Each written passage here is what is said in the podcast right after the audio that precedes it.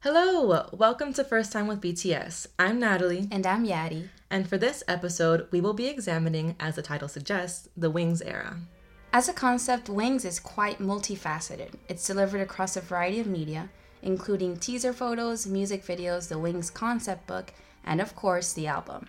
We chose Wings as an era to spend time with because of its undeniable significance and importance to BTS's career. The album performed well on the charts, serving as the first instance where a BTS album outperformed all other boy group releases. We have a cool visual for this. Keep an eye out for it on our Twitter and Instagram pages. BTS themselves received the Artist of the Year award at MAMA the same year that Wings was released. They also received the following awards in 2016. First up, we have the Album of the Year award at the Seoul Music Awards, and then again, Album of the Year at the Gaon Chart Music Awards.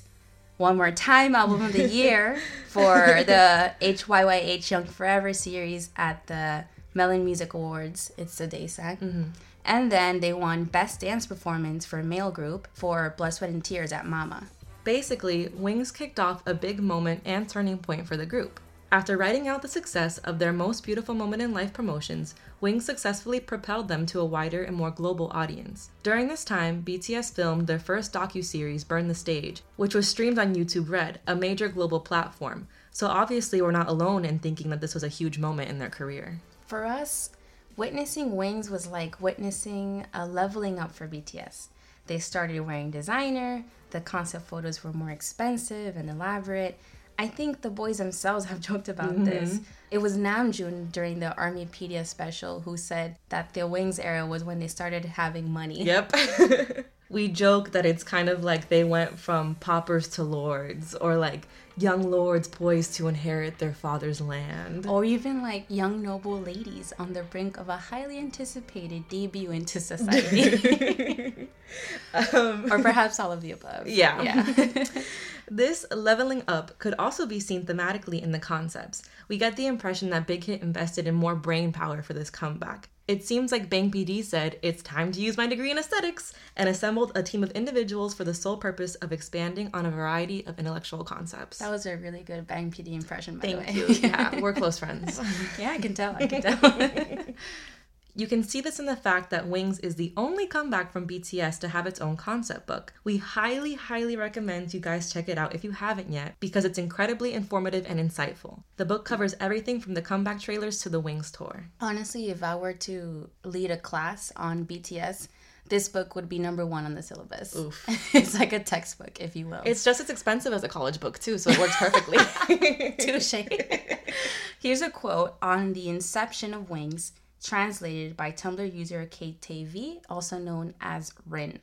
Somewhere in the middle of the Hua Yang Yon Hua series, or HYYH, the planning for Wings started as BTS looked back on what they felt could be called their best moment in life as it was passing.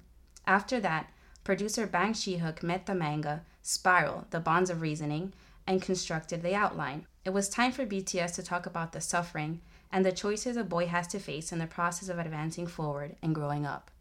Despite introducing new themes, Wings ties together the school concept from previous albums quite gracefully. For them, it isn't just an introduction to a new era, but the natural progression towards adulthood. Not only does Bang borrow from the manga we mentioned, but also, of course, from the Hermann Hesse book, Demian, a novel that eventually gets directly quoted in the Blood, Sweat, and Tears music video and the comeback teasers.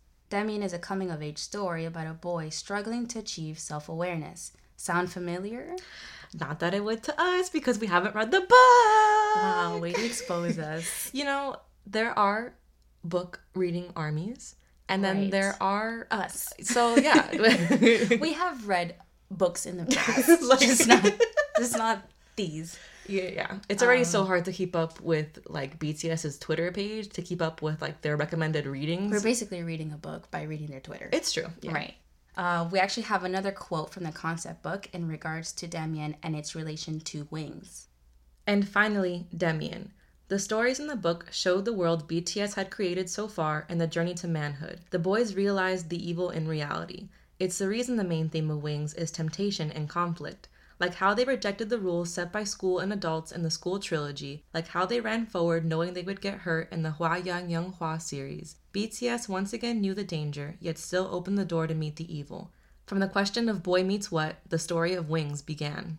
This boy meets what line was repeated throughout a few performances and music videos, mainly Fire and Save Me, leading to the Wings comeback. A series of teasers were released as well to transition into the new era. We've talked about these teasers a bunch before in our most beautiful moment in life episode, which is episode six. If you haven't uh, listened, this mm. is an opportunity.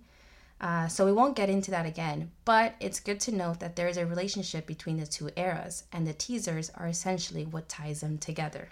The concept book says various traces of HYYH remain in the short films, but at the same time, the different sides of the members compared to the past implies the transition of BTS. This is the farewell to Hua Yang Young Hua, the most melancholy era to both BTS and every fan. They witnessed the fissures of the world, which soon led to the awakening of their egos. It's time to step into the world of decadence and temptation. The boys remain as restless as ever. This notion of temptation and general confrontation with evil essentially steers the tone of the visuals that come with this era. So let's start with the comeback photos. We mentioned before that BTS start to wear more expensive clothes and appear in more elaborate sets, but the most apparent difference is probably the tone of the pictures. For the first time, the members of BTS appear not as angsty pretty boys, but as sensual, mysterious, and dare we say, sexy young men. It seems like with the introduction of evil with a capital E, BTS set the grounds for dealing with darker and more adult themes, even if it still remained rather PG. There is a greater emphasis put on visual details within these comeback photos, and there's a good reason why. According to a direct quote from the concept book, the process of visualizing temptation and adding in erotic elements was especially needed in order to portray an abstract world like Wings. These erotic elements include the bedroom setting, which in turn includes bedroom clothing and bedroom eyes. Hee There's also hazy smoke, lollipops, and apples. And alongside these erotic symbols, there's an irrefutably imposing degree of decadence introduced in the sets for the photos, and seen again in the Blood, Sweat, and Tears music video. The Baroque architecture and abundance of paintings and sculpture from the old masters, books, and lavish furniture situates the members in a space of extreme culture and opulence, something that we could argue pushes idea of worldly temptations. This alone actually reminds me of Picture of Dorian Gray, a book that I did read. I didn't. Thank you very much. and it treats the idea of like exposure to literature and art causing corruption of the self, an idea that goes back to A Republic, a book by Plato. Also, didn't read. and I did. Yay! I told you, I do read some books. And in The Republic by Plato, he basically dedicates a whole chapter to talking about how artists are evil because they merely only offer representations of reality that people often confuse for reality. It's a good thing we're a team because I didn't know any of that. the more you know with mm. Yadi. Okay, it's time to address the elephant in the room. Well, it's not like a big elephant, but like a baby elephant. Or maybe it's not an elephant at all, but like a colorful bird the size of a small elephant. yes. Oh my God. We want to talk about homosexuality as a method of visualizing temptation. The peacock in the room, if you will. But really, BTS use homosexuality as a mechanism for treating this issue of temptation, which can be seen most explicitly in the Blood, Sweat, and Tears music video, when Jin kisses the male statue that is clearly meant to represent Taehyung. And I say clearly because intercut between these shots of Jin approaching the male statue and kissing it are these shots of Taehyung alone in a room and he reveals his shoulders and you see that he has like clipped wings and he looks at the camera and there's obviously something very loaded happening it's here. Parallel editing. Yeah, exactly. Mm-hmm. And to a lesser extent, we can sense this homoerotic tension between Yoongi and Jimin in the music video, with Yoongi covering Jimin's eyes, putting a blindfold on him, etc. And of course, we have to mention the Mama 2016 stage, a stage so provocative, so evocative, that it is no longer available under the official Mnet YouTube channel. Oof. Let me tell you something. Yeah. Explain what happens, yeah. So it is available, but it's an edited version that's up. Yes. The cut version includes a sort of outro part of the performance where Jin and Taehyung They walk to a different stage, and Jin is kneeling down with Taehyung behind him kneeling down, and it's very sensual. I want to call it an incubus-like interaction. Taehyung being the incubus. If you were there, you remember. If not, you missed it. Just kidding. There is a somebody uploaded the full version on YouTube. Thank God. Yes, but it's crazy because on the Mnet official YouTube channel, in the title of this video, it says it's the full version. Like they explicitly made Lie. sure to lie and say, by the way, this is all there is to see. Don't go looking for anything else. Please. Which is obviously a testament to the riskiness of that sort of outro to Blood, Sweat, and Tears during the performance. Right. So we're to explore homoeroticism in a different episode, but we wanted to bring it up because this did happen, even though there's no mention of it in the concept book. In this way, they utilize homosexuality as a tool to push the ideas set forth by the rest of the elements within this world. Which is like low key bad because then they're equating homosexuality with evil, but um we're just gonna we're gonna move past it. We're gonna move past it. This is all to say that the use of visual symbols is something that is very focused and intentional, something that the creators have openly admitted. They even make sure to include an entire section on mise en scène in regards to the Blood, Sweat, and Tears music video. Once again, from the concept book, from six months before the release, producer Bang Si-hyuk and music video director Lumpens researched mise en scène. So, if you don't know, mise en scène is everything that is within the frame, including the sets, props, costuming, lighting, and movement. Excluded from this is everything involving the camera or how the shot is framed. A close up shot, a panning shot, all of these things are not included in the mise en scène. Thank you for putting your film degree to use. I mean, I gotta use it somewhere, right? Uh, another quote from the same section is Through the change of vertical or horizontal composition, each scene was born as a different painting, and the music video becomes a kind of gallery with multiple object art. Meanwhile, the choreography acts as another splendid mise en scène, with Suga covering Jimin's eyes as the first movement of the performance. The music video for Blood, Sweat, and Tears begins. and if you're not a fancy person, object art basically means fancy art. Thank you for using my art history degree. but yeah, well said, concept book writers. Uh, we love that the book offers all this insight, that the creators thought to put this explanation together and offer it for sale. It makes sense to me because these ideas are expensive. They're well researched and carefully executed, and it makes sense that the creators thought to compile a book that walks us through the vastness of the era and the research and intention behind it. Another reason why I said earlier that it takes the form of a sort of exhibition catalog, the exhibition being, well, the whole comeback. Uh, I also enjoy how the concept book is well written. It's almost as if they were telling a story at certain points as opposed to simply documenting the comeback. It's almost like a blurring between BTS as characters in the HYYH series and BTS as real people. I also wanted to add that this type of narrative style of giving information through a sort of narrative is also something that's very common within exhibition catalogs. So I feel that the writers were really like trying to push this idea of the comeback being essentially art to talk about. Wow, that's incredible.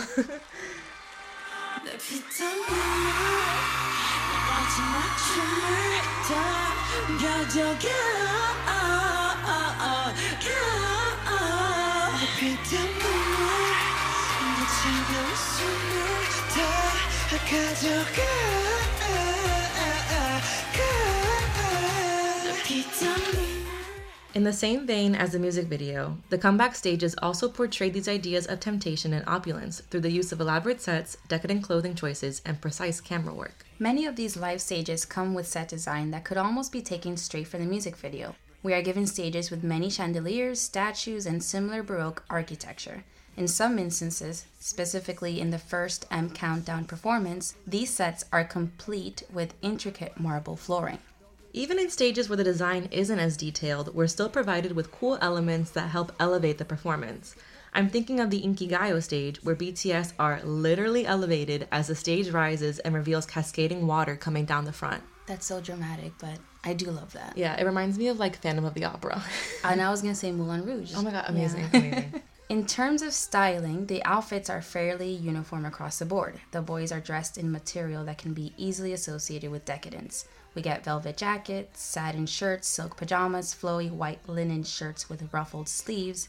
You get the idea. These outfits are often complete with silk chokers and heavy eye makeup matched with light colored contacts, which was something relatively new for BTS at the time. Yeah, they gave Taehyung blue eyes and blonde hair to make him look like a little German boy. A little German vampire boy. Yep. Slash incubus. Yep. Yeah.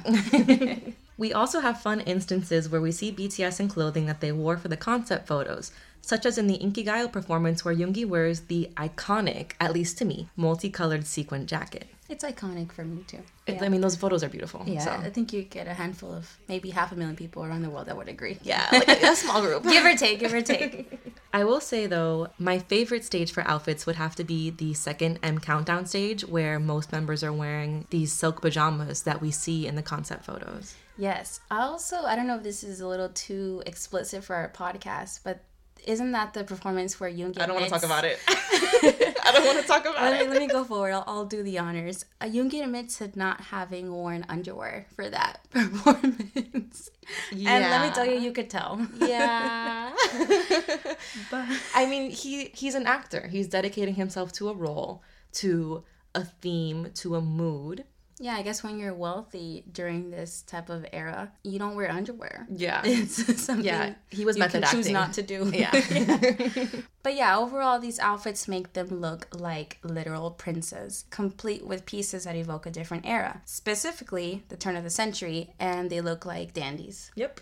And of course, the choreography is explicitly sexual throughout and aptly communicates the overarching theme of temptation. It's funny because if you look up the second Inkigayo stage on YouTube, the title literally starts with the word sexy in all caps in parentheses. They spell it out for you. Yeah. In case you misinterpret anything. Yep. uh, so we have hip thrusting, crotch grabbing, lip touching, all topped off with very serious sensual expressions. The members run their hands up their torsos, Yoongi's fingers crawl towards Taehyung's neck, and there are multiple instances where the boys either cover their own eyes or each other's eyes, especially in the final bridge. Perhaps symbolizing a type of shame, Yeah, like they know what they're doing is wrong. which just makes everything that much more erotic. I want to briefly talk about Taehyung. I know he's my bias. People might know that by now. Taehyung's acting in Blood, Sweat, and Tears walked so that his acting on the Singularity live stage could run. Yeah. we definitely get the early beginnings of actor Taehyung, to put it PG. Right. You know, he did act in Hwarang later that year, so it makes sense. He started, you know, getting Flourishing. yeah, getting those juices flowing during the Wings comeback. Uh, but yeah, he really comes through with uh, the bedroom eyes, as we mentioned earlier. Exactly. Now in 2019, we have him making love to a coat hanger on stage. So it's a nice little fluid progression. Yeah. Definitely. Something to emphasize all of this too is the camera work. We're often given longer close ups and single shots of the members that showcase their expression and smaller movements in the choreography, such as Taehyung rubbing his thumb against his lip. In multiple stages, the more explicit moves are given their own close ups as well. The first comeback stage on M Countdown showcases all of this, and also features a very cool tracking shot during the final bridge that begins with Yoongi and Hoseok's hands on Taehyung's neck. It's an instance where the camera work and choreography are intertwined, something we've brought up when discussing other choreographies in the past. The camera places itself amongst the members, giving us depth, and also allowing for an almost optical illusion when Jungkook and Jin switch places. You can see how this effect is lessened when different shots are introduced in this break or when we see it from different angles. But with the right camera work, it's mind bending and really fun. One last thing about the choreo there are moments when the members quickly pose, looking almost like the statues they are situated amongst. I feel like if you were to pause these live stages at any moment, you'd be left with a really impressive still. This is something we also feel for the music video, which randomly reminds me of a movie from the 1970s called Barry Lyndon, directed by Stanley Kubrick. Not to flex my film degree, Once again. But this movie is basically set in 1850s Great Britain and it follows like this British lord who gets in a duel with some guy. It's a very random movie, but it was an innovation in cinematography for a lot of different reasons. And because it was set during this time period, uh, every shot in the movie looks like a painting and it's beautiful and I was just reminded of it. You know, not to say that Bang PD saw Barry Lyndon and was like, "Oh my gosh, here's Wings." The idea was created. Knowing Bang PD though, he might. I know, honestly. but I just think it's really cool that these ideas and these like ways of using cinematography to like convey other mediums of art have been around before and that BTS are like tapping into that and using it to their advantage with blood, sweat, and tears.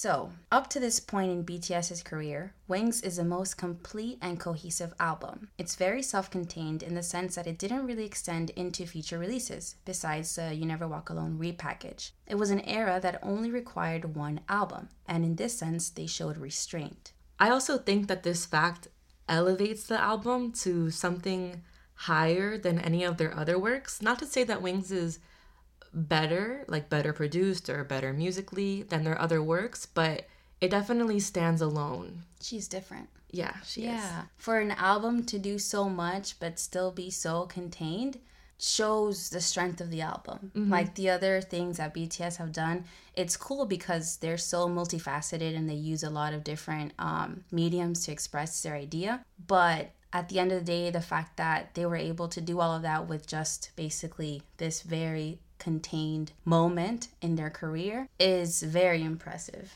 Yeah, it shows like a, a high level of artistic integrity.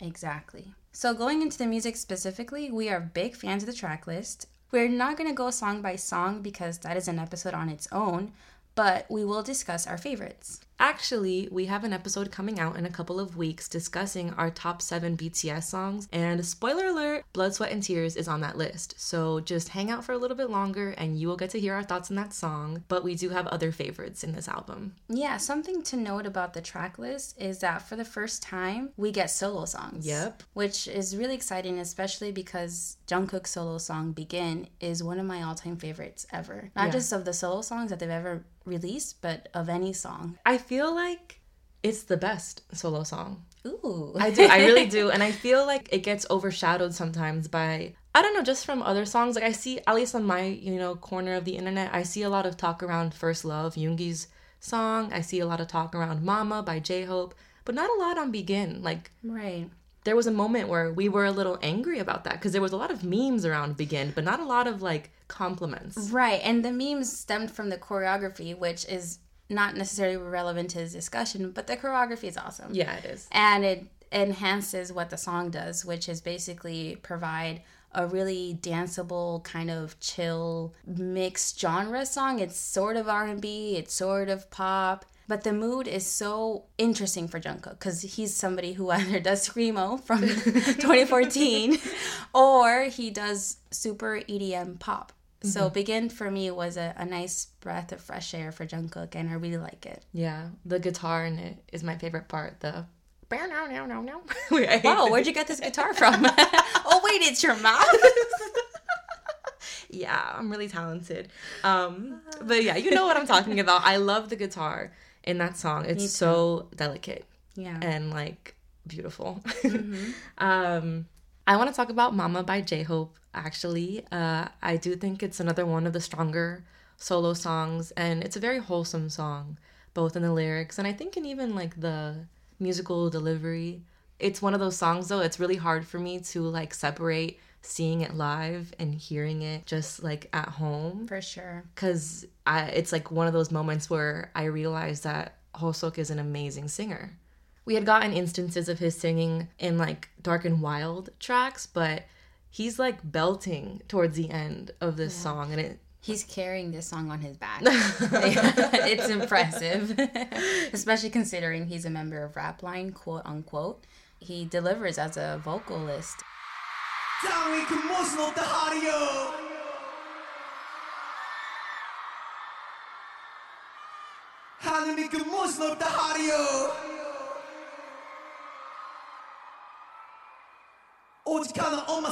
sor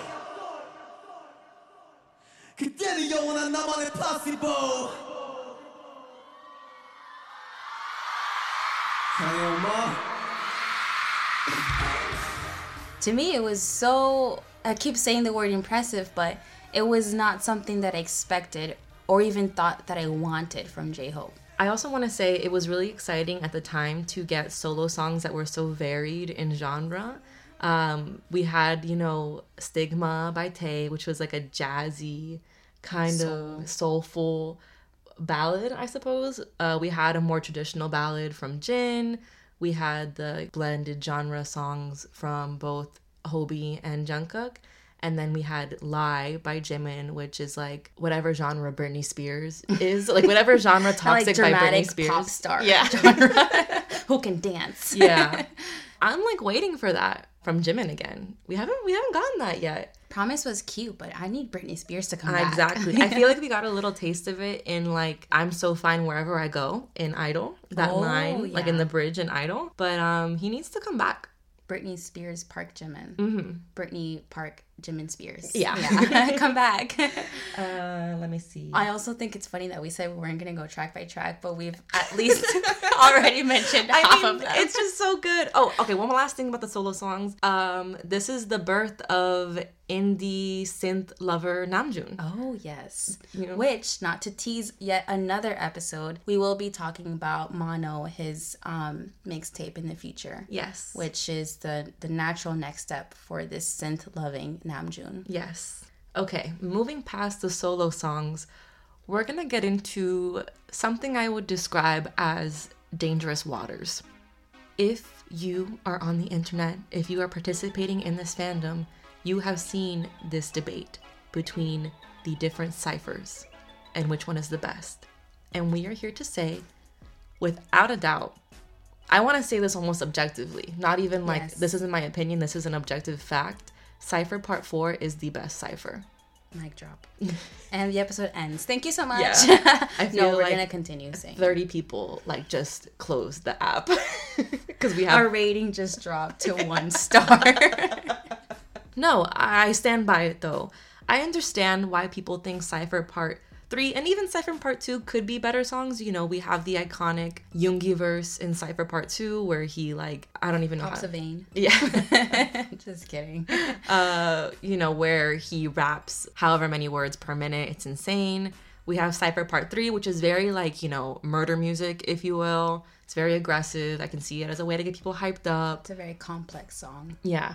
Uh, but to me, Cypher Part 4, in terms of production quality, it just stands out amongst all of these. Like Cypher Part 3 and Cypher Part 2, the raps are well delivered, but the music is not as well produced as Cypher Part 4. And it's worth noting the credits of Cypher Part 4 when having this discussion, because, not to make it a big deal, but it is a big deal, Chris Tricky Stewart produced and wrote Cypher Part 4. Now, you're probably wondering, who the hell is Tricky Stewart? Well, he's only a five time Grammy Award winner who has worked with artists such as. If you're standing, sit down. I'm just gonna list some songs that he's worked on, and you tell me if he's important or not. Single Ladies, Umbrella, and Baby, as in the songs by Beyonce, Rihanna, and Justin Bieber. so essentially, songs that shaped the generation. Yeah, basically. This man produced Cypher 4. And people still have the audacity to debate this. Yeah. To question Cypher Part 4's place in this list. There's something so, um, what's the word? Like, hype about it, like hype beastie. I feel like it's like that underlying synth, the dun dun dun. That's so legit. Yeah. it's very modern too. I feel like it fits really well in like today. Whereas I feel like Cypher Part 2 and Cypher Part 3 kind of exist outside of time. Or I feel Those like Those are very like traditional hip hop songs. Yeah. Yeah. Yeah. Which is cool. And I obviously love hip hop. But I also feel like those songs tend to be all over the place. Mm-hmm. Which could be your cup of tea. But when I listen to a song, I like for it to be cohesive. That's something that's recurring in our podcast. We like for songs to be cohesive. And Cypher 4 is hip hop, is a little even of trap, Yeah. and it's still cohesive, which is what makes it so impressive. Agreed. So yeah, to wrap it up, Cypher Part 4 is better. if you disagree, listen to it, you know, with uh, open heart and ears, Yeah. a gold chain around your neck, maybe. A beer in your hand. and let us know what you think if we were able to change your mind or not. We'd like to hear. Yeah. Moving on, we actually do want to stop in our tracks for a sec and direct your attention to a special song whose life in the spotlight was quite short lived. Get ready for an Am, I Wrong tangent. Am I wrong? Falling in love with you. Many might not know this, but the Am I Wrong guitar melody is a straight up sample. What you're hearing is the original Am I Wrong by Keb Mo from 1994. Keb Mo, also known as Kevin Moore, co wrote and co produced BTS's song as well. It makes us wonder like how that conversation went. Who approached who, you know? It's like it's just fun to imagine one of Big Hit's producers pitching a blues song as a potential sample. I'm imagining Adora like at 2 a.m. knocking on Bang PD's door and being like, "Do you have a moment to talk about uh, blues? Do you like um country music? Do you think blues has a place in K-pop?" it's honestly uh, revolutionary. yeah. This is the very first time BTS have sampled another song in their entire official discography, and they chose an American blues song. So, the lyrics of the original Am I Wrong concern a somewhat scandalous love affair where the speaker falls for someone who is already in a relationship with a man who is unfaithful. In the BTS rendition of the song, the cheating man becomes the man, as in the government, or more generically, the system. Here are some lyrics performed by Namjoon. If what you see on the news is nothing to you, if that comment is nothing to you, if that hatred is nothing to you, you're not normal, you're abnormal.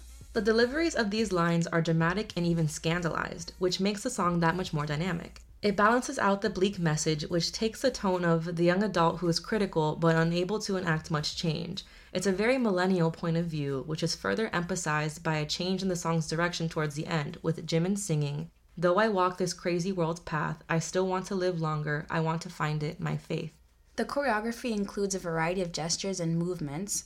Some seem to make direct references to Korean politics, while others directly act out the words in the song. For example, they shake their heads during the line going crazy and mouth the words during oh my god, or shrugging their shoulders during the repetition of oh why. It's a song where the choreography is in direct conversation with the lyrics. An example of things getting political is in Yoongi's line, where all dogs, pigs become dogs because we're angry. Although Big Hit never confirmed this, many believe this is a reference to a political scandal that happened in Korea the summer of 2016, when the head of the Education Ministry's Policy Bureau said that 99% of South Korean citizens are like dogs and pigs, meaning that they are unable to move up in the world and therefore can be treated like animals by simply being fed and kept alive. Oof. These are some pretty heavy words and possibly a heavy reference if we're to believe that this is what BTS are talking about. In the choreography, this lyric comes to life with Yoongi standing over the rest of BTS, who are in front of him on their hands and knees, making Yoongi out to look like some kind of ruler. A more lighthearted example that critiques global society can be seen if we go back to Namjoon's line about the news that we mentioned earlier. If you look at the choreography, the members mime scrolling on their phones with expressions of apathy, something that I think anyone living today can see and understand. If you want to see this, check out the show music core stage. Looking past all of these references, the movements are sharp, evoking a type of swing dance reminiscent of movie musicals set in the 1960s like Hairspray, or just theater in general. It's emphatic and energetic, with large emphasis on facial expressions and grandiose gesticulations. And when you pair it with the lyrics, it gives the whole performance a satirical kind of tone. It reminds me of Go Go and even Silver Spoon, but here it feels a bit more biting, like a direct hit towards politics, news outlets, and society at large. This 1960s image is furthered even more by their wardrobe, which includes colorful, form fitting suits with the occasional patterned shirts. The suits are vibrant and often paired with shirts of contrasting colors, which adds to the energetic delivery of what is otherwise a dire message. A great stage to look at to get this full picture is the first M Countdown stage.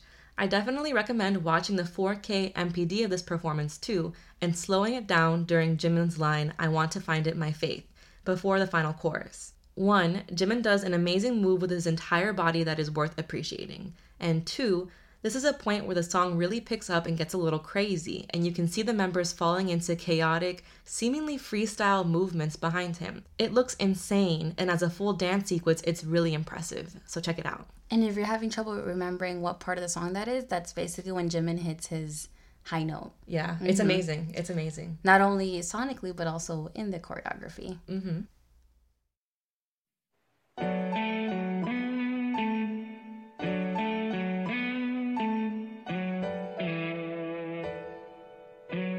So that was Wings. Yay! Some of you may be wondering, Natalie, Yadi, Map of the Soul Persona literally came out three days ago. Why are you talking about an album that is years old? What type of blast to the past is this? Yes. uh, and basically, the reason for it is that we don't operate on BTS's schedule. If we did, we would have to release an episode every 24 hours. So, we wrote this episode a month or two ago, and we are so excited to finally release it. yes, as you can see, we are huge fans of the era and had a fun time dissecting it. But we do have some lingering questions. Questions that we want to raise now after spending time laying out the various aspects of Wings. As we mentioned earlier on in the episode, we do believe that the jump from the most beautiful moment in life era into Wings era was graceful, and that the introduction of these new concepts of temptation, adulthood, evil, societal pressures, etc., made sense because Big Hit and BTS treated it as the natural progression towards adulthood. But how about what came after Wings? The glimpses into Love Yourself came into the track list with Reflection and Cypher Part 4, but is the link between Wings and Love Yourself otherwise a little forced? And we say Cypher Part 4 because in the chorus it's uh, I love, I love myself. And in reflection, It's I wish I could love myself. And we ask this because what comes after Wings is quick and packed with new concepts and ideas. For instance, the highlight reels. Why are they called the Love Yourself highlight reels if it's about the most beautiful moment in life storyline? And now in 2019, we've received new additions to this universe through the release of the webtoon and Smeraldo books. There's even a new set of HYYH notes that come with BTS's latest mini album, Map of the Soul Persona, which is proof that the storylines that came before and after Wings are now entering this new era. So then, what about Wings? What about the boys who are grappling with temptation? Where are they now? Or was the true function of Wings to show that BTS are capable of executing this type of dark concept in the first place? When we were first writing this episode, we kept asking ourselves, where does the most beautiful moment in life storyline live?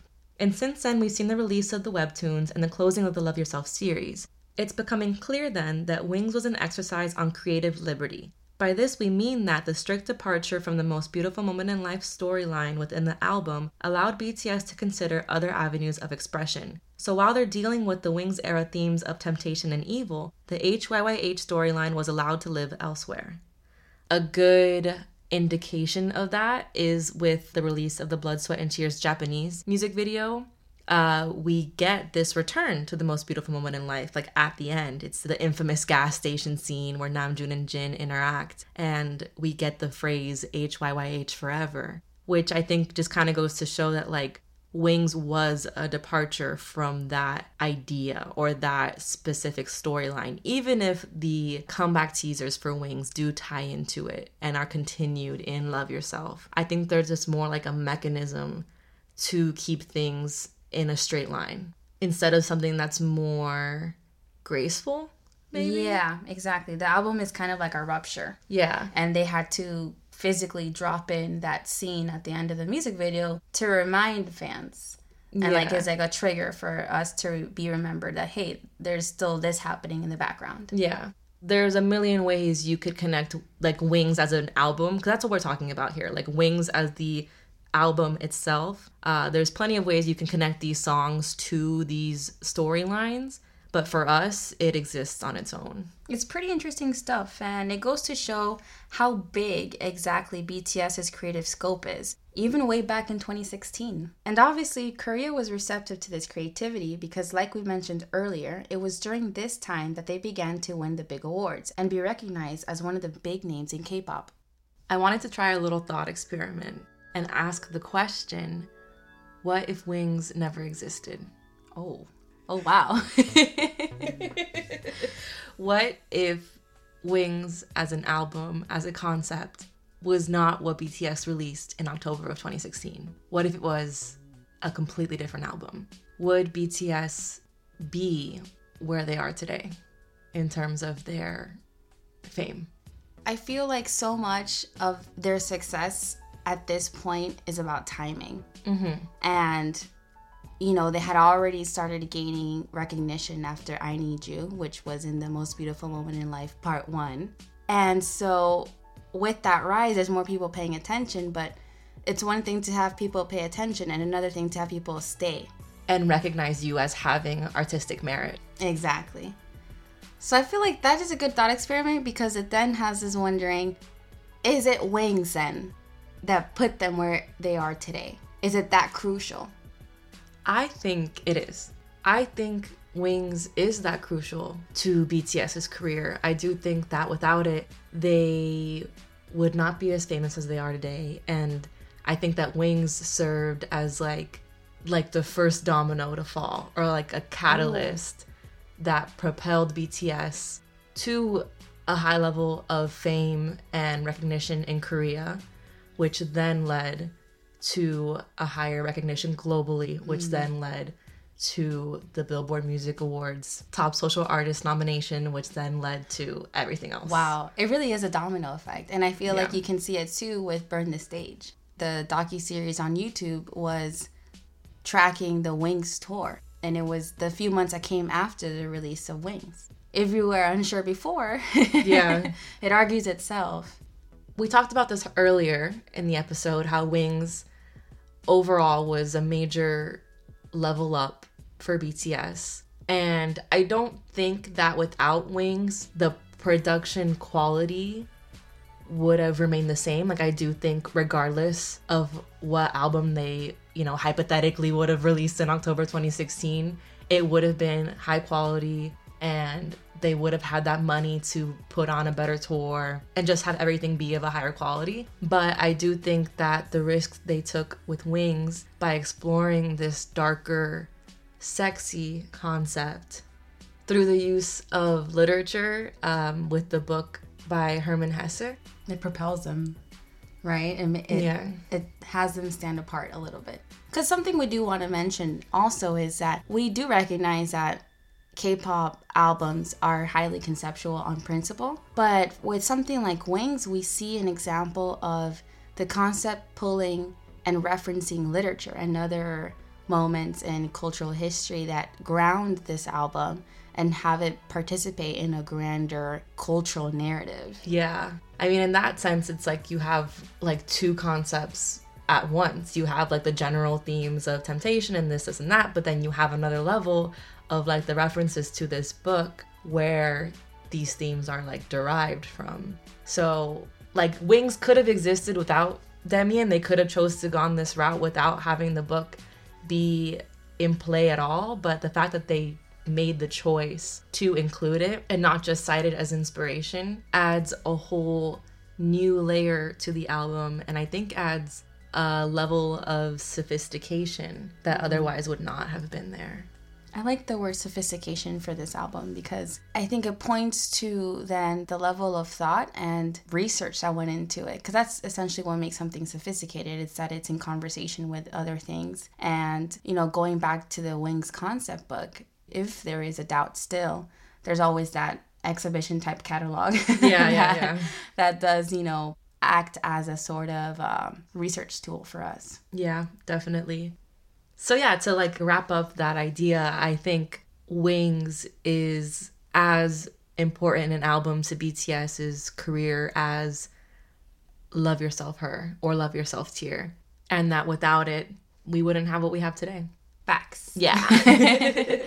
Uh, but yeah, that was our episode on the Wings comeback. We hope you enjoyed. Uh, feel free to leave us a review on Apple Podcast or on SoundCloud or on our Twitter or send us an email. We have a lot of ways you can show on us. On Instagram. Yes, Yeah. Instagram too. We're trying to be more active on there. So if you're an Instagram person, please follow us at Bangtime Podcast. We update our story and we post more behind the scenes content of the episode writing process. Yes, there are plenty of ways to leave us feedback, so just feel free to choose whichever one works best for you. Um, We're giving you options. yeah. Oh, speaking of things you could do for us, we nice segue, Yadi. Thank you, Natalie. we still have our Ko-Fi account and we've updated it to um, reflect a new goal that we have, Yes. mainly for newer, better equipment. Yes, we as you can tell, are very passionate about this project we have and want it to be the best it can be, um, which costs money. so we're hoping to buy a new microphone eventually so that the audio quality can be better. So if you have a couple of bucks and want to donate, feel free to stop by our Ko-Fi account. Stay tuned for our episode on shipping within the fandom that will be out in two weeks. Thank you for listening. Bye. Bye.